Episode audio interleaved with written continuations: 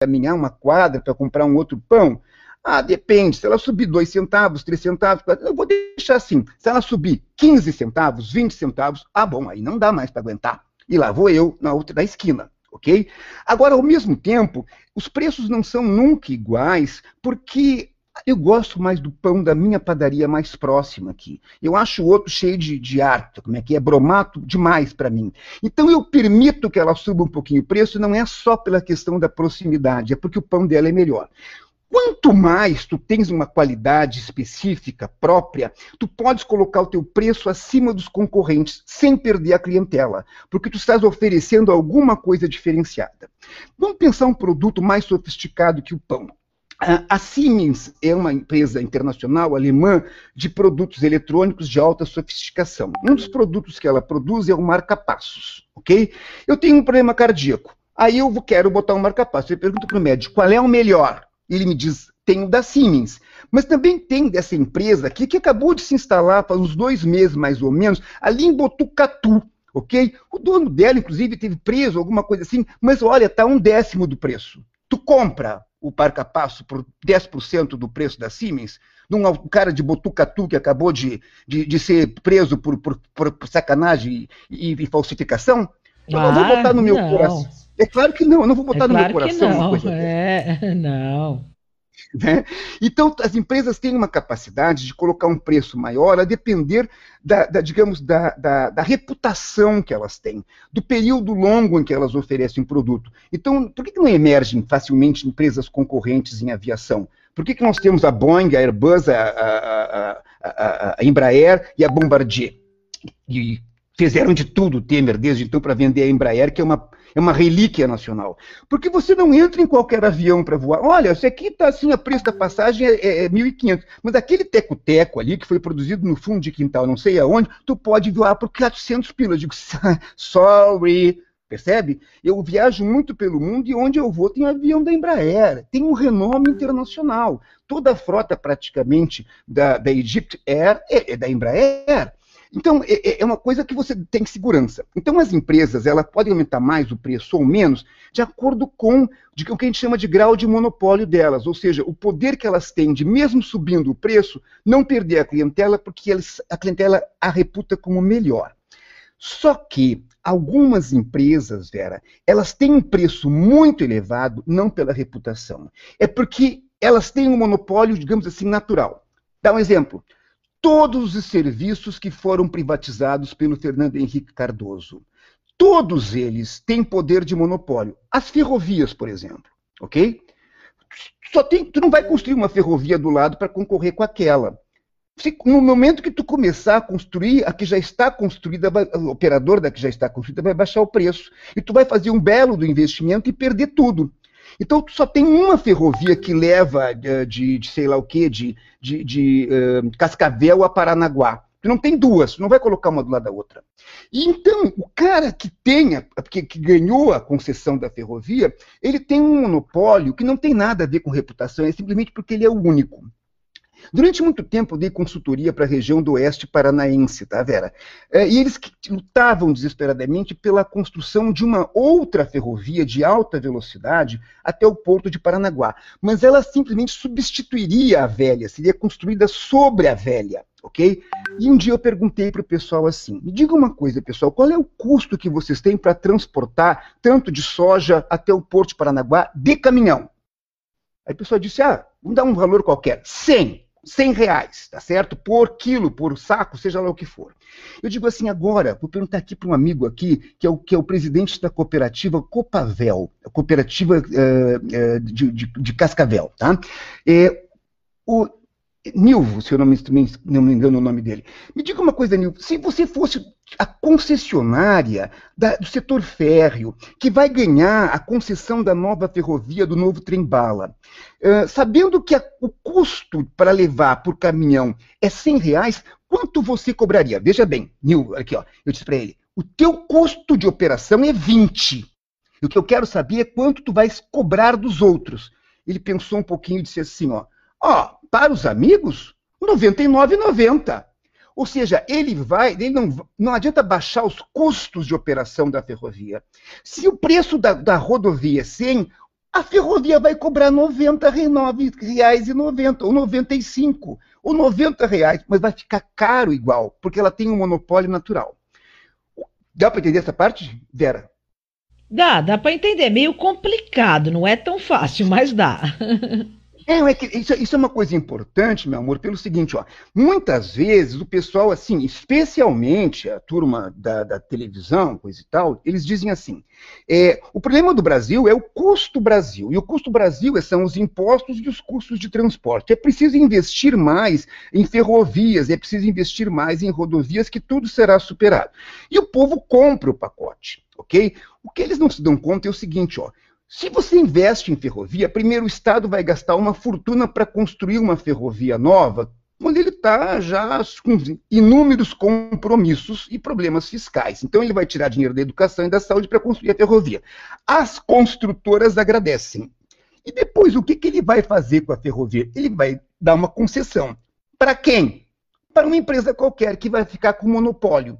Se eu tenho um monopólio no uso da ferrovia, eu tenho que pensar o seguinte, olha aqui, ó posso lucrar mais com essa ferrovia? Tu olha o custo do sistema tradicional, do sistema rodoviário, e vê, olha, custa 100, então eu vou botar um preço de 90. Não me importa se a ferrovia é hiperprodutiva, se os custos dela são ínfimos.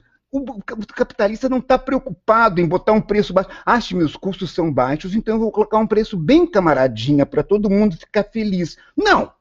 Pô, eu sou monopolista, a rodovia custa 100, eu vou cobrar 90. Não interessa se o meu custo é 20, 10, 15 ou 7 pila. Percebe? O preço não é definido pelo custo, o preço é definido pelo poder de monopólio. Se eu sou único, que nem a Siemens, a Siemens é única pela tecnologia e confiança, a ferrovia é única porque só tem uma. Mas o dono está lá. Como é que se faz no mundo inteiro para controlar? Você dá direito de passagem, ou seja, o concessionário não pode usar a ferrovia sozinho o tempo inteiro. Outras empresas, se não estiverem satisfeitas com o preço que ela está cobrando, podem também usar a ferrovia em determinado momento. Pois tu imagina que a Dilma resolveu dar direito de passagem no Brasil para o sistema férreo que o, que o FFHH, o Fernando Henrique Cardoso, havia privatizado. Ela mexeu com o setor elétrico, ela mexeu com o setor portuário, ela mexeu com todos os setores que tinham monopólio a partir das privatizações do FFHH. Quando ela chegou na ferrovia, o pessoal disse: chega! Ela estava cutucando de um lado os bancos e de outro lado os, os, monopolistas que ganharam fortunas com a privatização. Como diz o, o André Singer, filho do Paul Singer, que escreveu um texto magnífico, é, cutucando muitas onças com vara curta. A véia incomodou, a tia querida incomodou demais. E a partir de 2013, todo mundo acha que não é uma questão só de cinco centavos e vai para as ruas contra tudo que está aí. Ok? Bom, em 2014 ela não pôde fazer nada, ela estava com as mãos atadas. Em 2015 ela entra e adota o terceiro padrão para enfrentar a inflação. Eu falei para vocês que tem, tem três, né? Um, câmbio que gera desindustrialização. Esse é o modelo que a gente adotou desde o Plano Real. Segundo, controla os monopólios e obriga eles a baixarem os preços, impondo uma concorrência sobre eles. Na questão portuária, que levou toda a briga com Cunha e com Temer, que são muito ligados à Rodomar, que é uma grande empresa concessionária do Porto de Santos, o que ela fez foi garantir uma coisa simples, uma carteirada. Assim, a, a Cargill tem um porto? Pois então, pela lei anterior, ela só pode exportar os produtos que ela comprou e processou. Eu vou liberar a Cargill para vender, para ser concorrente do Porto de Santos. Eles agora podem vender qualquer mercadoria através do porto que eles têm. E isso deprime a capacidade da Rodomar de colocar os preços que ela quer no Porto de Santos. O pessoal não gostou muito ok? No setor elétrico, ela também brigou, acabou tendo uma briga enorme, especialmente com o Aécio Neves, em Furnas, porque ela impôs queda de preço daquelas negociações todas que o FHH tinha feito. Quando ela foi para o setor ferroviário, foi mexer com eles, aí a coisa realmente quebrou o pau, ok? E aí a Dilma ficou incapaz, incapacitada. E aí, com apoio todo popular, esse pessoal se sentindo de esquerda, porque aí em protesto e coisa e tal, como eu digo, as, as manifestações juninas, era uma grande juninada aquilo, entendeu? Ela perdeu qualquer apoio uh, popular também. E em, em 2014 ela não consegue fazer praticamente nada. Ela faz o feijão com arroz. E a economia brasileira cresce apenas 0,5%. uh, 5%, 0,45%, ou seja, menos de 1% naquele ano. Quando ela consegue se reeleger, ela então adota a terceira estratégia de combate à inflação. Qual é que é a terceira estratégia? Olha, as firmas colocam seus preços, quando, elas, quando o grau de monopólio delas está dado, elas dizem assim, os meus custos são esses. E eu coloco um plus a mais adicionado que se soma sobre os custos em função do meu grau de monopólio. Ela tentou baixar o grau de monopólio. Não conseguiu. Então eles vão baixar os custos. Qual é que é o principal custo empresarial e o custo universal, tá? O salário. É, por salário, tá? Por incrível que pareça, tem muita gente que diz: não, mas o salário, veja bem, a empresa tal, ela gasta tanto com salário, mas ela gasta muito mais com eletricidade, óleo diesel, insumo, plástico, borracha, não sei o quê. Sim, mas todos esses setores, todos os insumos que ela compra, plástico, borracha, energia elétrica, são produzidos à base de trabalho. E também tem salário lá.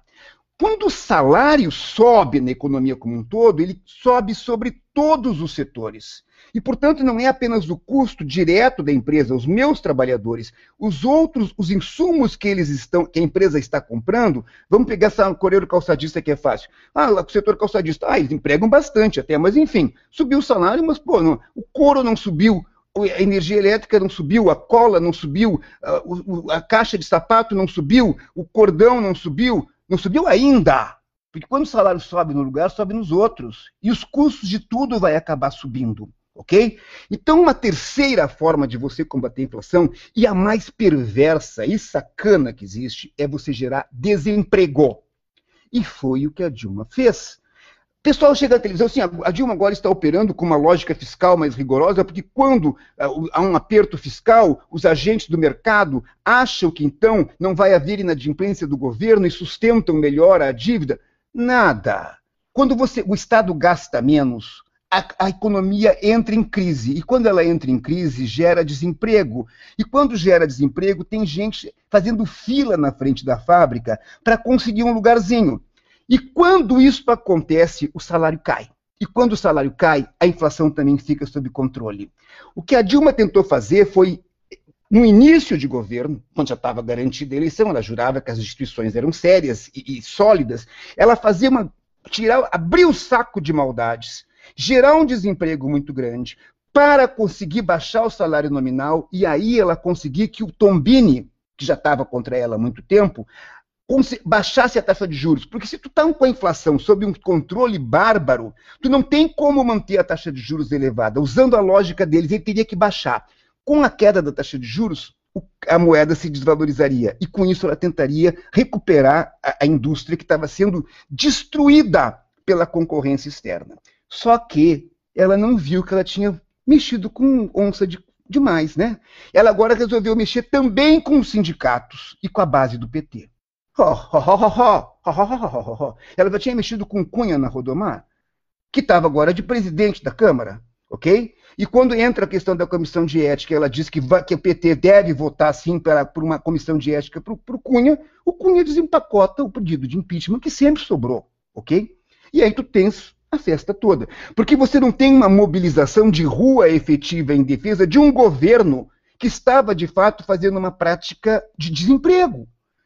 Vários economistas, inclusive os mais atilados, criaram um, um, um site, lançaram um livro chamado Austericídio para quem?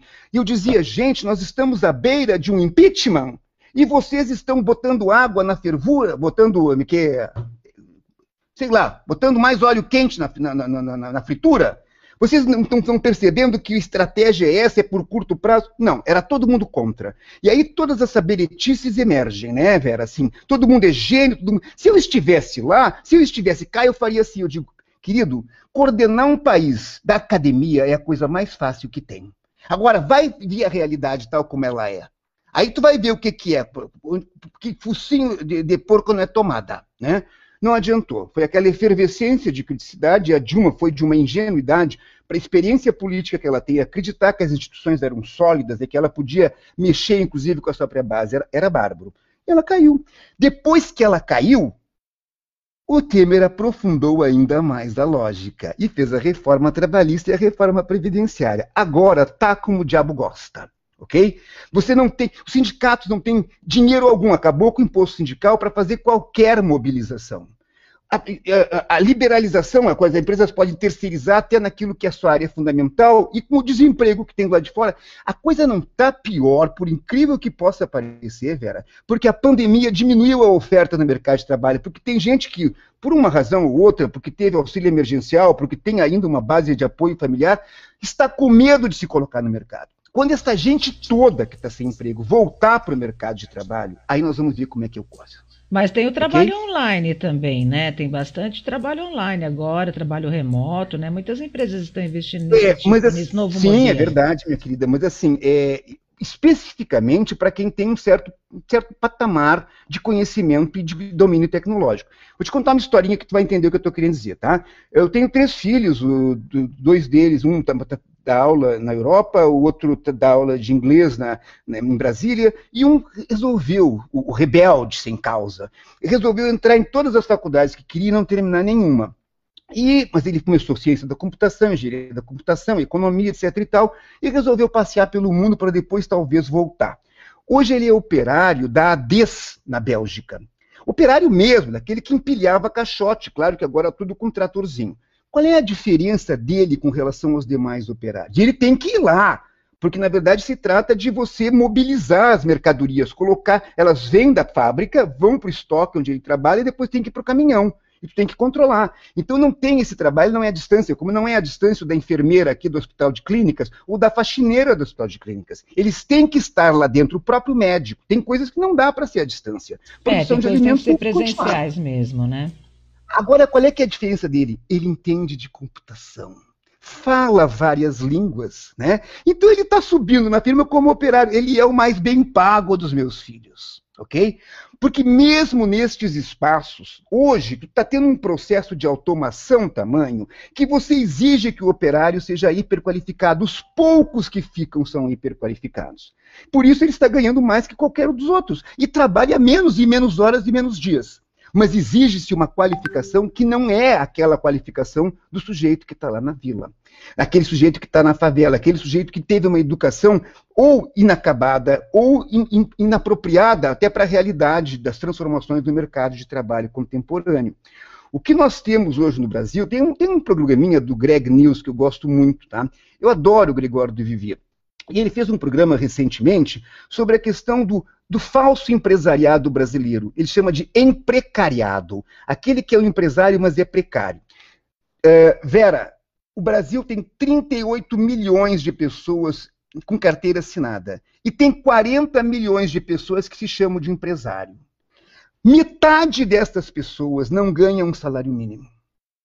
Eles são empresário de Uber Eats, eles são empresário de vende cachorro quente, eles são empresário de vendo vendo é, sanduíche e cafezinho na porta da rodoviária.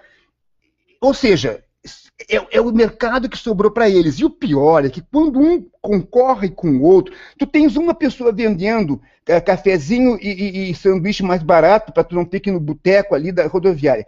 Mas daqui a pouco tem dois, daqui a pouco tem três, daqui a pouco tem quatro. Mesmo que eles combinem o preço, não vai aumentar a demanda sobre eles. Um atendia 20 pessoas, depois vem dois, cada um atende 10, depois vem três, cada um atende 7, depois vem quatro, cada um atende 5. E a pessoa não sobrevive. É isso que nós estamos vivendo no Brasil hoje. E é gravíssimo. É verdade. É gravíssimo. E é seríssimo e vai se aprofundar. Isso que eu estou querendo dizer. Nós não estamos numa situação pior, por incrível que pareça. Eu tive um debate agora recentemente com um grande amigo. Escreveu um texto maravilhoso, chama-se João Furtado, é professor da UFRJ, sobre a nova política pública que, que, que deve advir depois do Covid. Genial! E, sabe assim, como eu digo para ele, João, o teu único defeito é ser modesto tá certo? Porque tu és um gênio que, que, que deveria se, se achar mais, até para fazer mais divulgação do teu trabalho, tá? Só que ele diz isso, ele acredita que nós vamos poder nos recuperar com alguma facilidade adiante. Não, não é facilidade, eles têm que ter política pública, ok? Mas ele acha que, uh, digamos, que a situação atual é o fundo do poço. Eu acho que não. Eu acho que não. Eu acho que com as, as mudanças de reforma, as reformas legislativa e, e, e, e, previdenciária, não manifestaram toda a sua maldade, porque ainda tem muita gente que viveu do auxílio emergencial no ano passado. Esse ano já está mais complicado. E que está com medo de sair de casa e conta com algum tipo de patrocínio. Ou pelo menos aqui, onde come sete, come oito, tá entendendo? Mesmo que a gente coma mal e coma pouco. Quando isso passar, aí nós vamos ver o que, que é o bom. Para tosse. Vai ficar como o diabo gosta. É, eu também acho que você tem razão por tudo que você explicou aí, viu?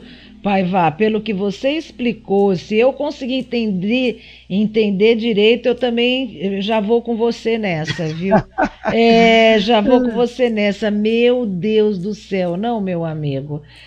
Olha, então eu, eu acho que tem que reforçar para os jovens estudarem mais ciência da computação, sei lá o que vai ser dessa juventude que está entrando aí no mercado de trabalho também, coitados, que precisam trabalhar, né, Paiva? É verdade. O, o nosso o João Furtado, esse textinho, depois eu vou te passar, tá? Daniela às vezes pede que eu mande alguns textos aos quais eu me refiro aqui, esse já está já tá com publicidade liberada, tá?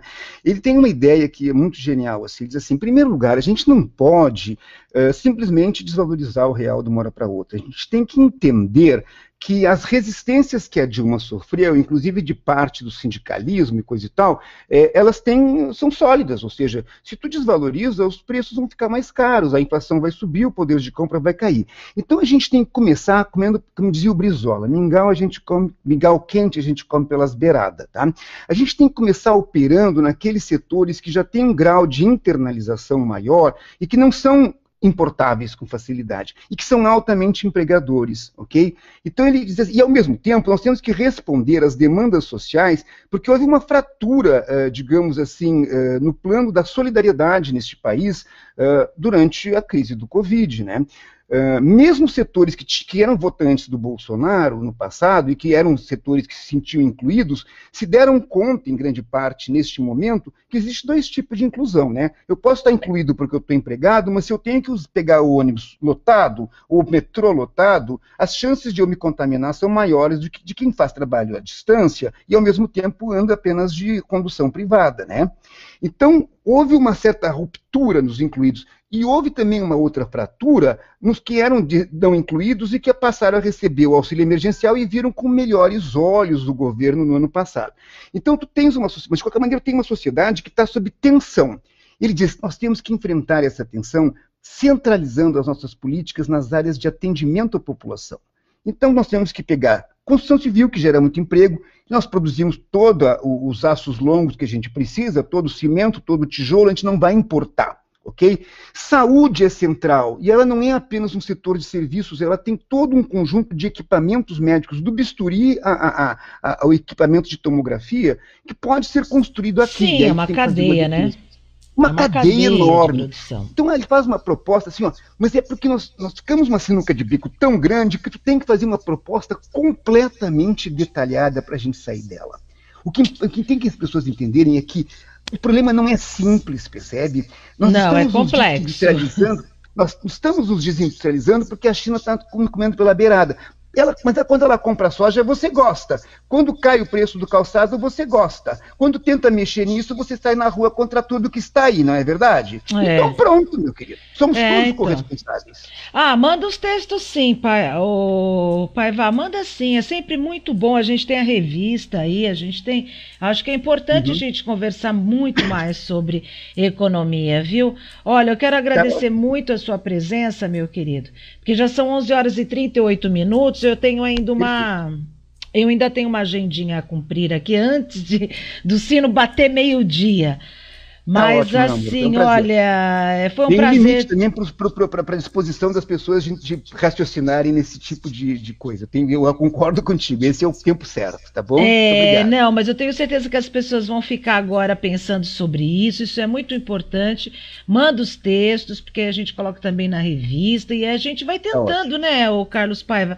A gente vai tentando ajudar as pessoas a entenderem melhor é, essa questão da economia, porque como você falou, né? Um mecanismo bastante complexo também, né? Sim, afeta todos nós e a gente todo dia é doutrinado para pensar o contrário do que é através dos meios de comunicação. Infelizmente, é doloroso, mas é verdade. É verdade. Mas ainda bem que a gente tem você aqui para esclarecer para a gente. Olha, um grande abraço, uma excelente quinta-feira para você. E a semana que vem te espero aqui, por favor. Tomara que ah, dê com certo. Com certeza. Tá? Não vou faltar de jeito nenhum, tá bom? Então tá. Um abraço, viu? Obrigada. Um abração, querido. Tchau. Tchau. Então, pessoal, vocês viram né, a importância de entender sobre economia para poder fazer qualquer tipo de avaliação, né? Porque economia é uma coisa bastante complexa e nada como conversar com uma autoridade do assunto. É, então, conversei com o professor Carlos Paiva, né? Que é professor de mestrado na faculdade aí, na FACAT. Um abraço para ele, toda a família. Gente, 11 horas e 40 minutos e eu quero saber como é que tá a questão da CPI, uh, ah, lá do depoimento da CPI. Para isso, eu vou chamar quem está acompanhando e pode nos dar um parecer assim bem importante, pode dar sua impressão aqui para gente antes da gente terminar o programa. Vamos conversar com a Beatriz. Vamos ver ela que está acompanhando lá o depoimento do diretor do Butantan na CPI, o Dimas Covas. Vamos ver qual é a impressão da Beatriz sobre esse depoimento hoje na CPI da pandemia aqui no Brasil. Chamando a Beatriz aqui, às 11 horas e 41 minutos já. Vamos ver se eu consigo um contato com ela.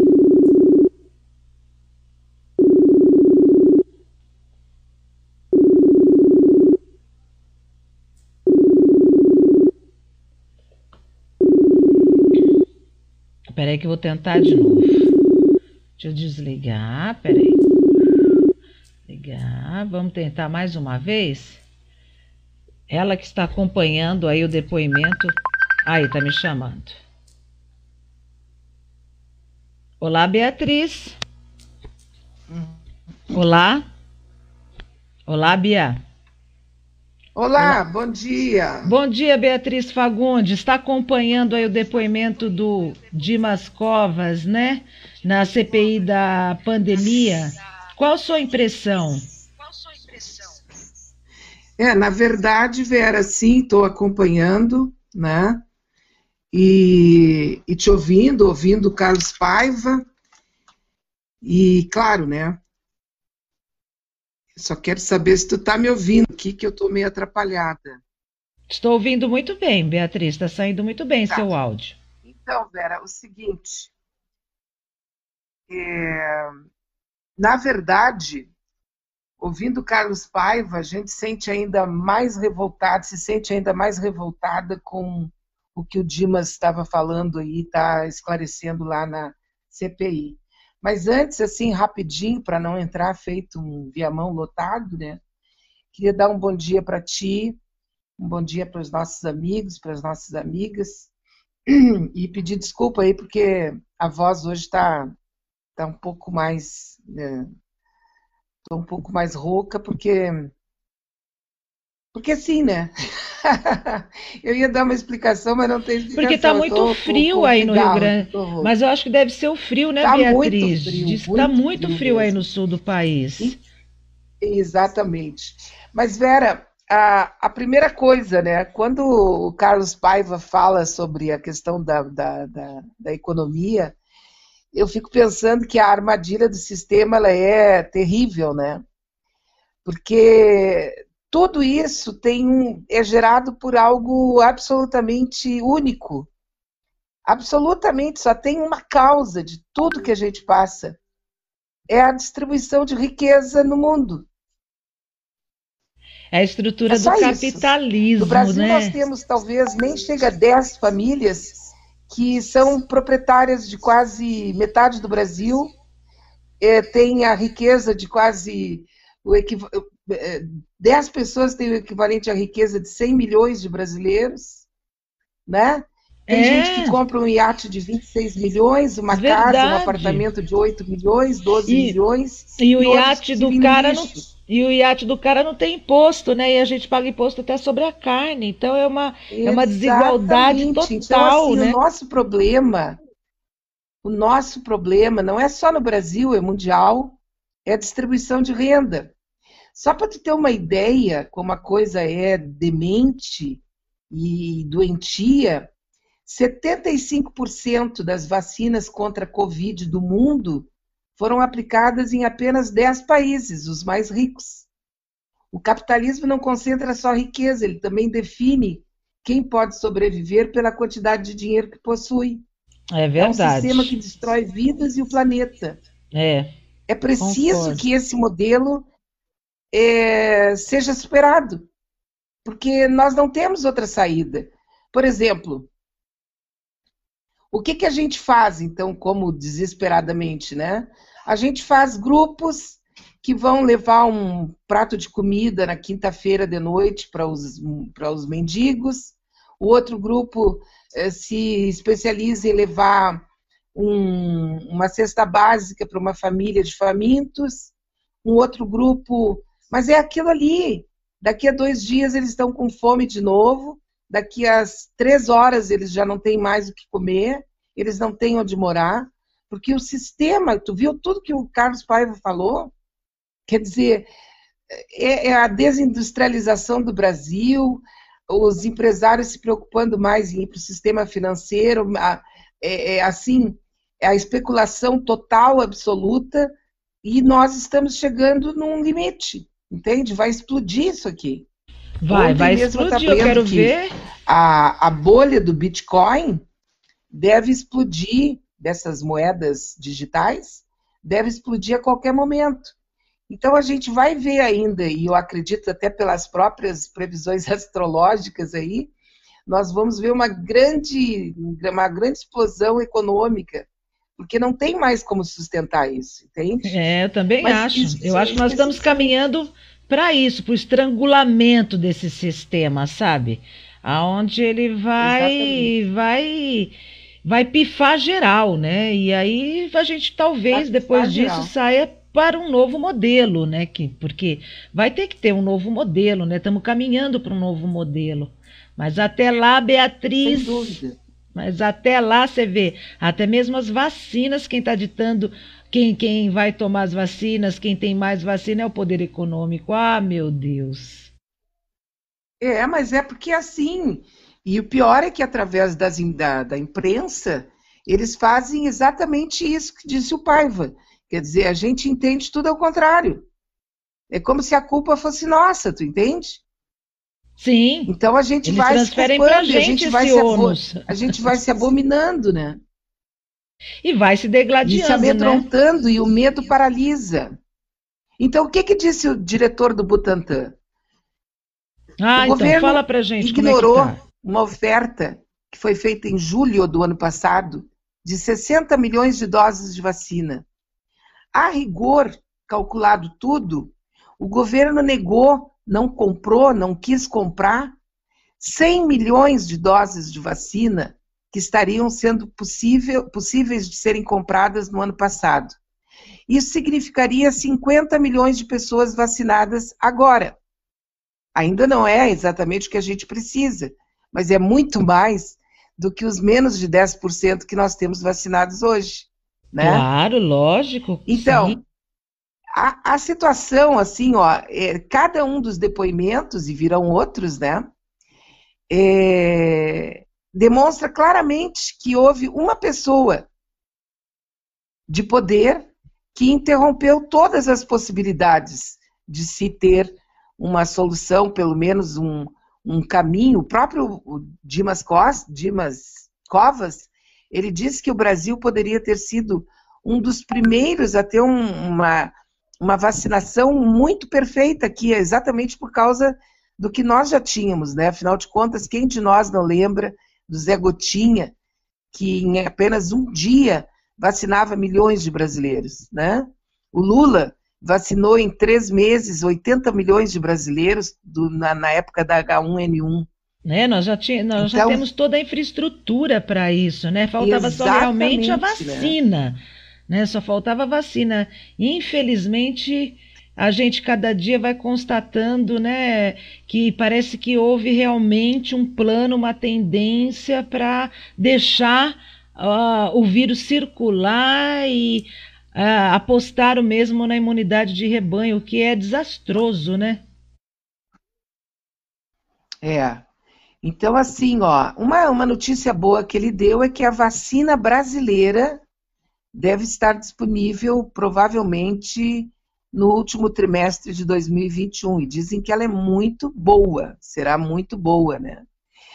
O, o, o que fica claro. É, para quem sobreviver até lá, né, Beatriz? Porque. É que o Bolsonaro, Vera, é individualmente a pessoa responsável diretamente pela situação que nós vivemos hoje, porque lá naquela época, lá em outubro, ele, o próprio aquele Pazuello, chegou a dizer que iria comprar um número, milhares, milhões de doses das vacinas do Butantan, e no dia seguinte, todo mundo lembra, o, o Bolsonaro disse, não vamos comprar coisa nenhuma, o presidente sou eu, a caneta é minha, eu é que mando. E aí, logo em seguida, apareceu o Pazuello, que tinha supostamente adquirido, contraído, né, a Covid, ao lado do Bolsonaro dizendo que quem, quem manda, quem manda, quem pode manda e quem não pode tem que ter juízo e obedecer, né? Então, é. assim, ó, eu sei que vai demorar, que a CPI vai demorar, que tem que pegar tudo, que tem que depois entregar para o Aras, mas o único responsável diretamente pelo que nós estamos ouvindo hoje chama-se Jair Messias Bolsonaro.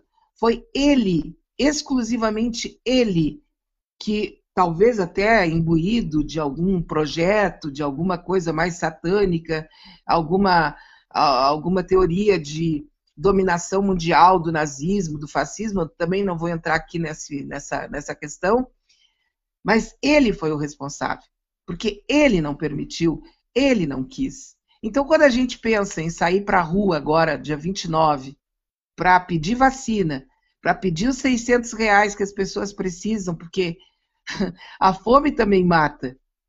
A fome também mata. E nós temos milhares de pessoas que morrem de desnutrição todos os anos por, por, por causa da fome. Então, nós precisamos também batalhar pelos 600 reais, no mínimo, né? que é uma luta lá dos, dos nossos uh, políticos, lá dos, daqueles que estão ao lado do povo, essa questão de sair no dia 29 é uma questão muito importante. Eu estou aqui, claro, todo mundo sabe que eu estou em convalescença, a minha disposição é de ir no sábado, mas evidentemente que eu vou ter que ter uh, até bom senso, né? Eu tenho que estar muito bem para poder ir até lá. Eu estou bem, mas sabe como é que é, né? A gente, quando está em convalescença, às vezes uma, Uh, alguma coisa nos deixa mais, especialmente porque a gente tem um cansaço muito grande, e realmente eu nunca imaginei que a gente pudesse sentir um cansaço como a gente sente dessa, dessa sequela da Covid, né? Tu fica assim, destruída, né? Praticamente. Mas então, Vera, assim, ó, a CPI, e a gente até conversou sobre isso ontem, né? A CPI, com certeza absoluta, ela é uma espécie assim de é, de escracho, né? Ela é um carnaval, ela põe tudo para todo mundo ver. Então a é, gente sabe o nome, que... CPF, é, né? Eu acho que ela vem comprovar, comprovar o que a gente suspeitava, né, Beatriz? Ela traz à tona Exatamente. isso e a mais algumas vai coisas depois também. Se terá consequência, né? É isso que a sociedade está né? tá, tá querendo saber. Né? Milhares né? de pessoas estão morrendo. E como, é, Beatriz, você sabe que morrendo, então... aqui em São Paulo, assim, já começou de novo a gente começar a saber de amigo, amigo do amigo, parente do amigo, vizinho, já começou, sabe? É, é, essa, essa onda assustadora aí de todo mundo contaminado, e aí é um óbito aqui, dois óbitos ali, nossa, que coisa horrorosa. É, é, é, é trágico porque isso poderia ser evitável, entende? O problema da Covid não é exatamente porque ela mata, porque todos vão morrer, entende? Essa é a lógica, inclusive, do próprio genocida. Ah, todo mundo vai morrer mesmo, entende? O problema não é exatamente isso. O problema é que ela era. É, é, existe vacina. Nós poderíamos estar vacinados. Poderia ser evitado muitas, milhares, milhares dessas mortes que nós estamos vendo agora poderiam ser evitados. Nós temos pessoas com 40 anos, com 30 anos, eh, jovens, crianças, até bebês em UTIs com o Covid, e, no entanto, isso já poderia ter sido evitado com protocolos muito mais rígidos, com, é, assim, usando né, tudo aquilo que está à disposição, Mas o Bolsonaro não permitiu. E é preciso que a gente diga: Bolsonaro é o responsável. Porque aqui no Brasil a gente tem a mania de dizer o governo. O governo é uma coisa muito. é uma coisa subjetiva, né? A gente precisa do CPF da pessoa responsável. E nesse caso absoluto, nós temos um responsável. Então, sair pedindo a saída do Bolsonaro que com a entrada do Mourão não vai mudar muita coisa, mas pelo menos essa criatura genocida tem que sentir o poder do povo, né? Ele não pode se sentir assim tão à vontade, inclusive para dar pontapé na bunda dos generais do Exército Brasileiro, como ele está fazendo, né? Porque literalmente está ali, né? Um, um cara de segundo, terceiro escalão que foi expulso do Exército e voltou por questões jurídicas e ele hoje dá pontapés e tapas na cara dos generais brasileiros e eles têm que ficar bem quietinhos por causa da tal hierarquia disciplina que na minha cabeça virou nome de dupla sertaneja. Hierarquia e disciplina, né? Uma vergonha, né? Ainda bem que eu acho que ele não é unanimidade dentro do exército. E eu acho que esse episódio do Pazuello não, não, também não, trouxe isso muito à é. tona, né? Que ele não é unanimidade. Eu recebi uma ligação, conversei com uma pessoa que, obviamente, não vem ao caso, e, e é, foi me contado algumas questões de dentro do, das Forças Armadas que me deram um alento, assim, sabe? Foi muito interessante conversar com esse, esse cidadão. E, e assim, ó, não é, não será, e poderá até ter, talvez, uma ondinha, uma pequena marola é, de, de, de, de desejos inconfessáveis de golpe, mas não tem, não tem respaldo nenhum, sabe? Que seja consistente, né? E agora é esperar, né? É esperar o resultado. Dia 29 eu espero que as pessoas que estejam em condições é, bem, né, utilizando todos os protocolos, utilizando máscara, duas máscaras, FF2 é a melhor, FFS2 é a melhor de todas, né? E não custa caro é, é para ser utilizada. Então, que a, que a gente compareça. Eu vou fazer todo o esforço para estar lá, né? Quero ficar ali longe das pessoas, obviamente, porque ninguém vai poder abraçar ninguém, né? Mas ficar perto das pessoas, porque ficar em casa, ir até lá é um risco. Ficar em casa é um risco também. Não esqueça que eu acabei contraindo esse, esse vírus e quase morri, né? É, apesar de ter ficado em casa durante mais de 12 meses, 15 meses, sei lá quantos meses eu estava em casa. a gente né? até perde a conta, eu, né? Eu contraí. E é. eu cuidei, eu me cuidei. Claro, me cuidei assim, porque eu não sou paranoica e tal, mas, mas eu me cuidei. E, no entanto, né? Então, assim, ó, você vai ali na esquina dá uma, vai no pátio, no quintal, alguma coisa assim, alguém passa, dá bom dia e você pode contrair. Então, ficar em casa é um risco. Agora, ir lá para a rua é um risco também.